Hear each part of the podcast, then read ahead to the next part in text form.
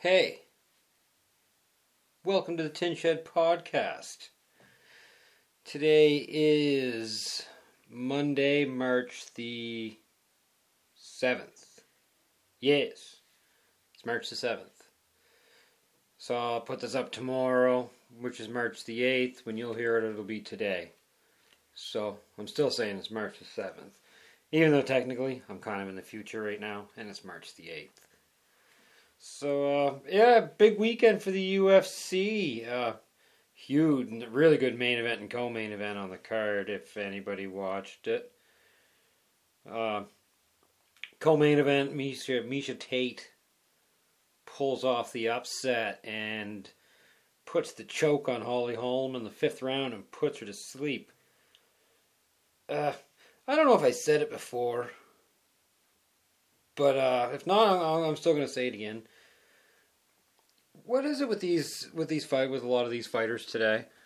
Any old school fight fan is going to know what I'm saying when I say it. Uh, seems to be a tendency that a lot of these fighters now will just kind of cruise for a decision victory if they make it so far. If the fight isn't finished fairly quick, like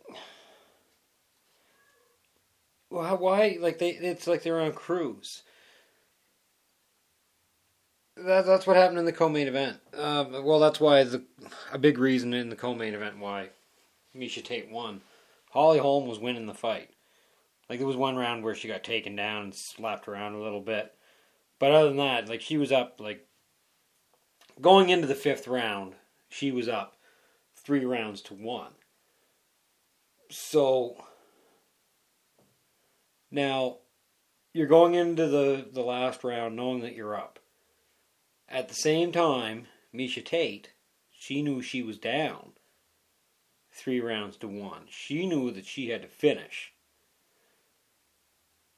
It just seems strange how the person that was holding the advantage, that knew they were on the verge of winning, decides to cruise. Like, Tate, Miesha Tate showed up, and you never, and she know she showed why you never give up. Like Holly Holm got complacent. She said it herself in the press conference. I I it, I keep stumbling over it because I don't understand the mentality. When you're ahead and you know that your opponent knows that they're down, they're going to come ahead, they're going to come at you with everything they got. So if you're in, in cruise control, thinking that you're just going to waltz through for the next five minutes and win, well, you're you're lowering your guard. It just doesn't make sense. Like it, it just there's a sense of urgency, and it's going to help you focus.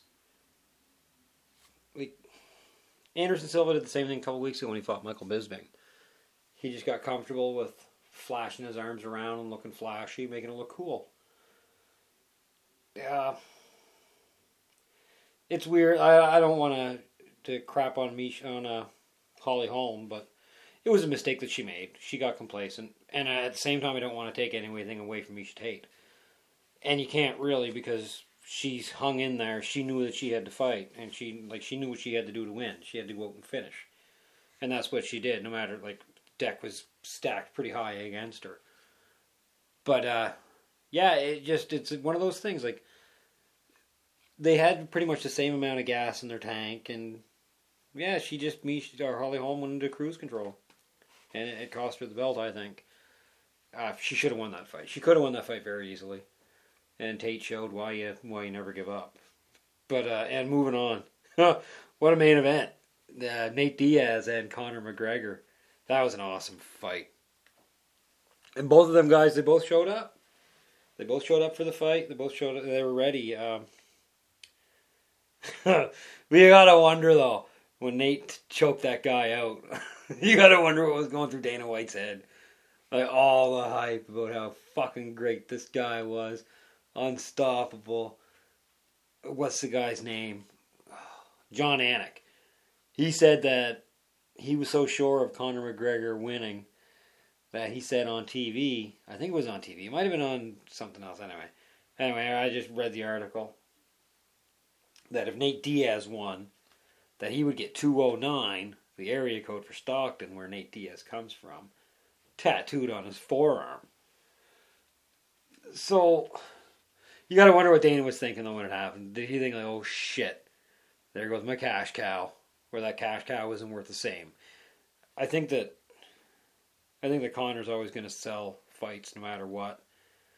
But, I, I something in my head was telling me that when it happened, Dana was like, was thinking, all that hype gone, just like a fart in the wind, gone. But it's one of those things. It's it's it's win win. You gotta love it when when an upset happens. It gets people talking about it. Puts another fighter into the spotlight. And I don't like Nate Diaz should have always been in the spotlight anyway. He's a, a phenomenal fighter, just very very tough. Like it's a yeah he's he's he's an extremely tough guy, and I, he was uh, looked. How do I say it? He wasn't given much of a chance coming into the fight. But uh, it's uh, he showed everybody you can't count anybody out. I love it when it happens. I'll always root for an underdog. But uh, and again, there was I always find funny things about fights afterwards. And one funny thing about this one was at the post press conference, the post event, whatever, the fucking press conference is after the event. Um, McGregor thought said that he thought he would have one punch power against bigger guys. He thought that his strength would carry up for him. Did he overlook the fact that his size in the lower weight class is is a major advantage for him? Like he's he's hitting guys that really they are they are smaller, and I'm not knocking him for making the weight class. If you if you can make it down there to fight, you can do it. You got to take whatever advantage advantage you can but Nate was a lot bigger than Conor. And you can see when they got in the cage too. Like it's like he wasn't like all muscly like Conor, but Nate's Nate's just a bigger guy. He's a solid guy. There's a significant size advantage when they got in that cage. Like Nate, Nate took them shots that Conor was throwing. Back, and gave him a little cut, but like it's it's a fucking Diaz. Nate fucking Diaz. You're not to stop him with all them pitter patter shots. He's the type of guy you're to fish, finish. But you got to finish him. Like, it's amazing. It's amazing. Especially like taking the fight on on 11 days notice. Like that's what Nate did. Uh, he claims that he didn't have any sparring. I think he said something like three days for sparring. It wasn't that much anyway. Uh, the one thing that was that Diaz did have going for him was he was training for a triathlon. So he would have had the conditioning coming into the fight. He just wouldn't be he wouldn't be fight ready.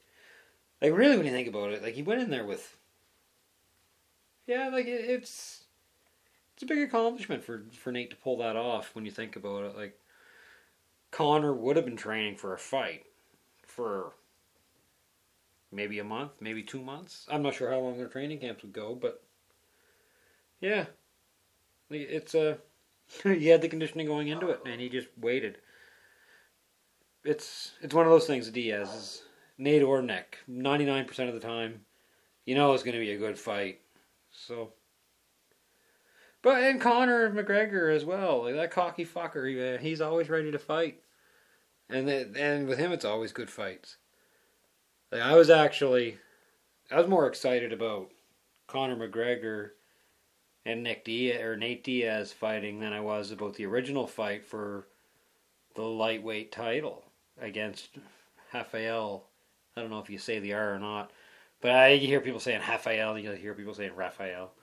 I'll call him Rafael. Rafael dos Anjos.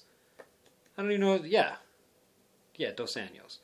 Anyway, the lightweight champ. They were supposed to fight. He broke his foot, and uh, yeah, I was more excited having Nate Diaz fight him. But uh, yeah, anyway, cruising along here. Let me tell you about uh, what I like to call uh, give your head a shake moment. And this one here, it's. Again, with me, this thing boils down to politics. It's it's an easy one for me. I've always in, interest in it, especially U.S. politics, because it's, it's just I don't know. It just seems like there's so much more drama with it. It's it's uh yeah, it's strange. But anyway, here's a here's my uh, give your head a shake moment. A lot in the media and, and on social media right now saying that Trump is just some terrifying, this terrible racist monster.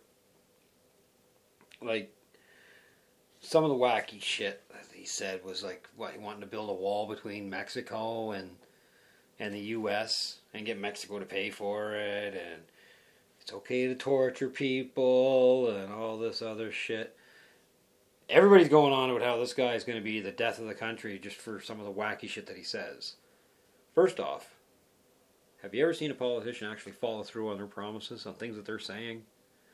Is he going to be able to build a wall between Mexico and the states if he's elected president? Hell no. He's not going to be able to do something like that. That's just talk. But people hear it and they say, oh my god, he's going to build a wall, he's going to destroy the country. Nobody's really saying anything about the shit that Hillary's pulled, Hillary Clinton. like, she had her hand. She was part of, like, when Obama and them guys, when they decided to go into Libya, and or do an intervention into Libya, it was Hillary Clinton pushing that. It was Hillary Clinton pushing to intervene in a nation that's going through a civil war. So like it's it's kind of a legal thing to do that. Intervening like that. But anyway, such is the case in world politics. They started doing their bombing. Helping out trying to overthrow this guy. Gaddafi was not a good person. Like I I cannot stress that enough. I can't defend the fucking guy. So again, they're deciding how what's the best way to get rid of this guy, and it comes up. Well, let's arm rebel groups. Again, it's Hillary Clinton pushing to arm rebel groups. So they arm the rebel groups. Libya falls into fucking chaos. Still is. It's kind of in shambles. The Middle East has been majorly destabilized over the last eight years since Barack Obama has come in. And it, it kind of. That's a whole other thing because that was done slowly. That's a whole other subject for another podcast. But get back on track, Aaron. It was it was her idea to arm these rebel groups. And what happens? Well, now we ended up with ISIS. Big group of assholes walking around chopping people's heads off. Like they just didn't go out and just buy their arms. They were given to them in Libya by the US government or and and other countries that were helping out. But how do you decide what's the better choice? Is it the it's is is it the person that comes off as a monster that's out in the open, or the person that's being hidden? They're out there, but they're they're hiding. and She's hiding in plain sight. We already know that Trump's the craziest motherfucker in the room, but one thing that and this here is another thing too. It sounds like I'm supporting Trump, but it's and I'll make the point here in a second. You hear him winning all these primaries and stuff in the Republican Party. All the same while you got these guys on TV like a former head of the CIA or whatever, I don't know what fucking thing. He was on one of them late night talk shows. He's saying that if Trump becomes president, that the military isn't going to support him. So now you got this guy and all these other people too that are just pushing this fear about this fucking guy. And what's isn't being mentioned on these like CNN or fucking Bill Maher or whatever the whatever the fuck the guy's name is, is that it's people voting for Donald Trump.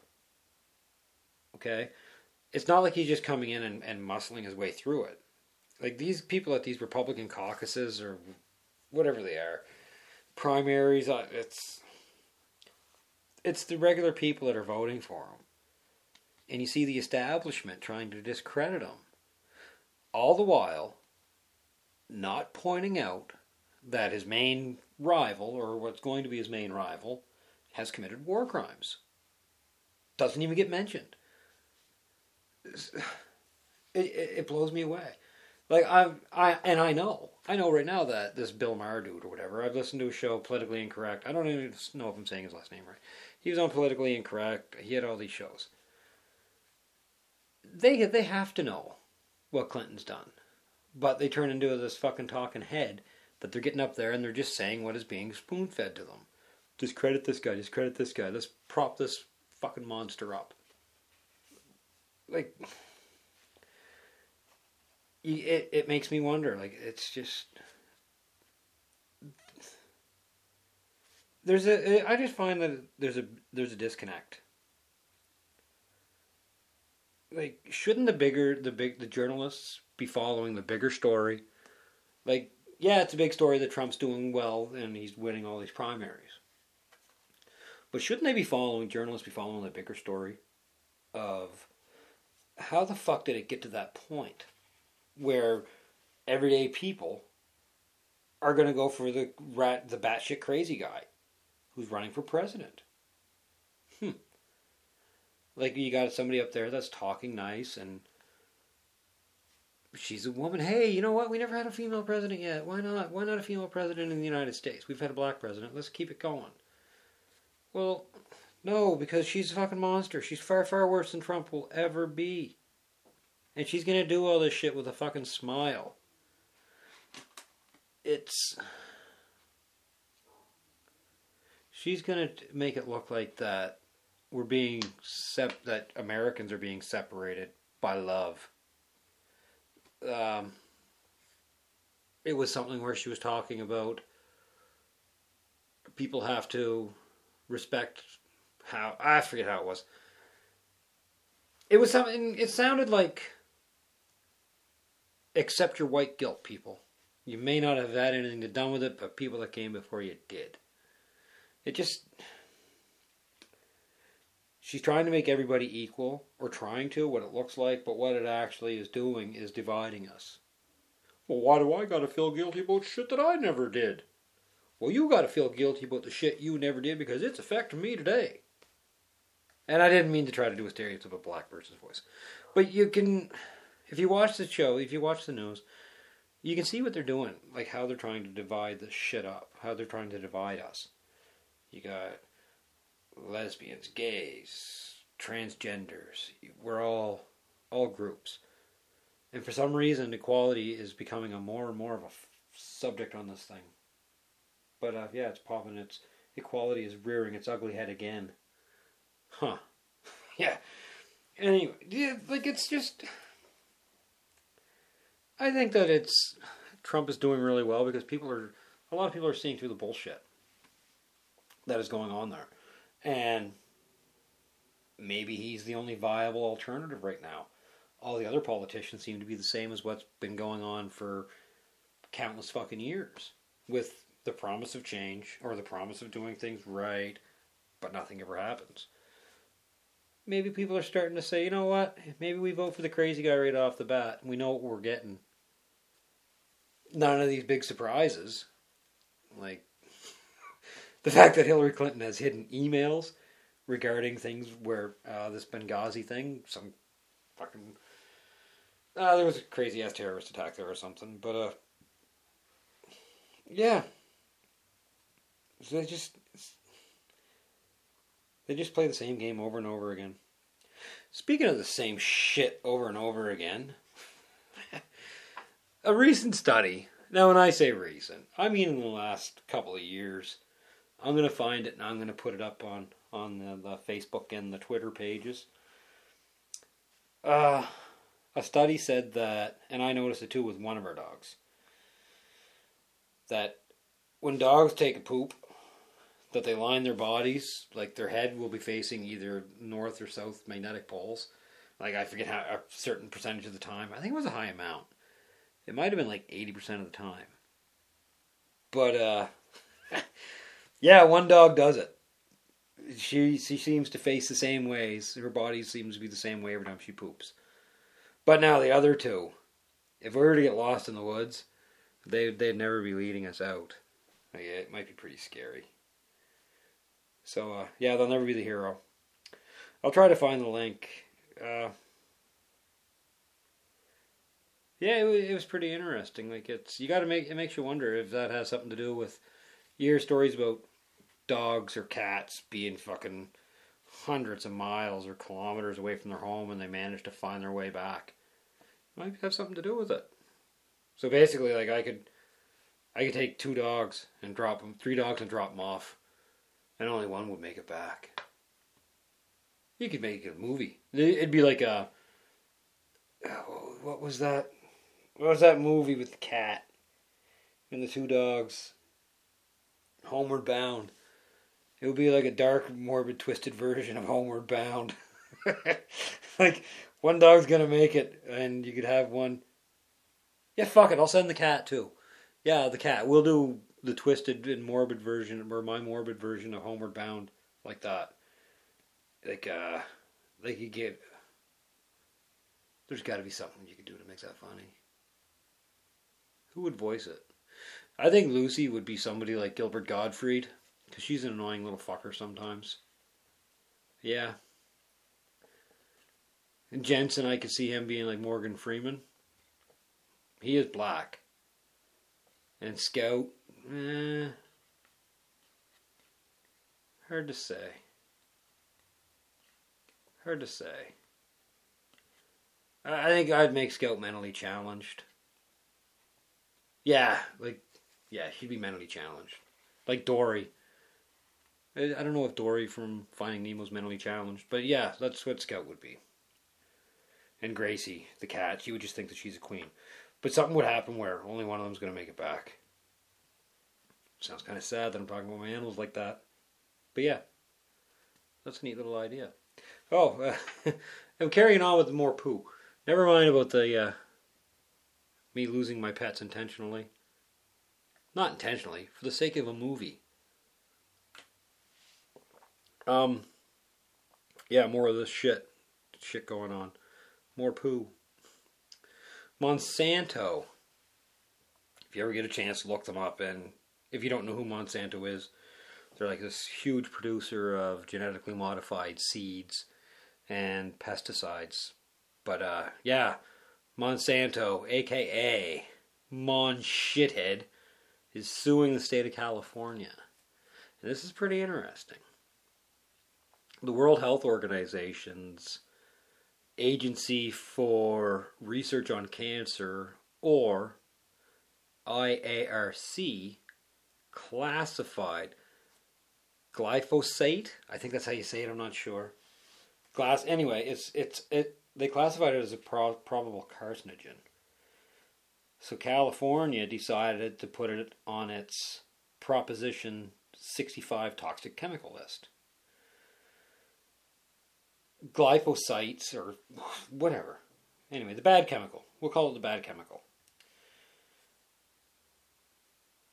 Is in Monsanto's biggest selling pesticide, Roundup and it's a pesticide geared toward its pesticide resistant seeds.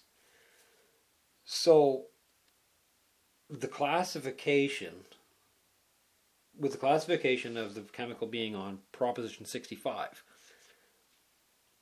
means that products containing the chemical need to be labeled with the truth.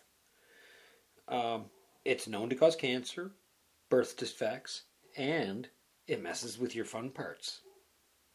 So it seems pretty normal, right? If you have a, a bad chemical out there that's going to cause a lot of problems, that well, you should let the public know. Monsanto decides to sue California over that. So they don't want it labeled. They don't want to have. They don't want to. They want to be able to sell their product without labeling it, saying that it causes cancer. And it's it's it is the most heavily used pesticide on the planet. But there is a movement coming from all over the world of, of countries limiting its use and just sometimes just outright banning it. It's it's so important right now in the states, or it's generated interest in the states. You don't hear about it on the on the news a lot, but uh, the Center for Food Safety has intervened on the lawsuit uh, on behalf of the state of California. Um, and here's the quote that's in the article. I'll post it if I can find it. CFS, or Center for Food Safety, was one of the first public interest organizations to raise awareness about how the use of glyphosate, or whatever the fuck, the chemical, the bad stuff, in Roundup Ready crop systems fosters herbicide resistant weeds and increases the use of the herbicide and, and the detrimental effect associated with it, and has repeatedly sought to prevent the planting and approval of the bad chemical resistant genetically engineered crops through federal litigation. Um, it's it's it's, it's again, it's this fucking disconnect. Monsanto is the lawsuit basically blocks the consumer's right to see what they're consuming is harmful or not. Something else that's in this proposition is that the product cannot be used around drinking water. So farmers spraying their fields with it wouldn't be able to use it because it causes non-Hodgkin, it causes fucking lymphoma. Uh, just let me scroll up here. Uh, yeah, yeah, probably carcinogenic. It's uh, is it yeah, non-Hodgkin's lymphoma in humans, as well as convincing evidence of its link to other forms of cancer in rodents. It's profits before people. Why does it always come down to that? It just blows me away. Like, wouldn't they want to be able to have a population to sell their product to? A healthy population? And what was it? It was either last year or the year before where the big idea with the genetically modified crops is that they're going to grow better. So it was either this year or the year before. Anywhere in the near in this time frame. El Salvador outgrew the US per capita, like with available space. El Salvador doesn't use genetically modified crops. They did this all organically, or as close to as going or GMO free. So it seems like it's the genetically modified crops that they're selling aren't even really that detrimental, detrimental, whatever you want to call it. They don't help out anybody all that much. So like, it's it's discouraging when you see it. Hopefully that I really hope that this one goes through. I'm going to try to pay a little more attention. And actually, on an upside, as I have I must say, on an upside of this one, this one was sent to me by Lady K. Is the this is the first article that somebody has sent to me. so, um, and if anybody else out there comes across something that they think is interesting, or just any idea that they have that they would like to hear brought up, um, go to my website, tinshedproductions.com. Or you can go to the Facebook page. Um, what's the easiest way to find the Facebook page? Easiest way to find the Facebook page is through the website, tinshedproductions.com. If you go there, you click on the link on the contact page, it'll take you to the Facebook page. Um, you can also get a hold of me on Twitter. I, I forget the fucking name of, of the Twitter name. So again, go to the website. There's also a link there to the YouTube channel. Uh, I gotta look and see. I think I might have something there for SoundCloud too.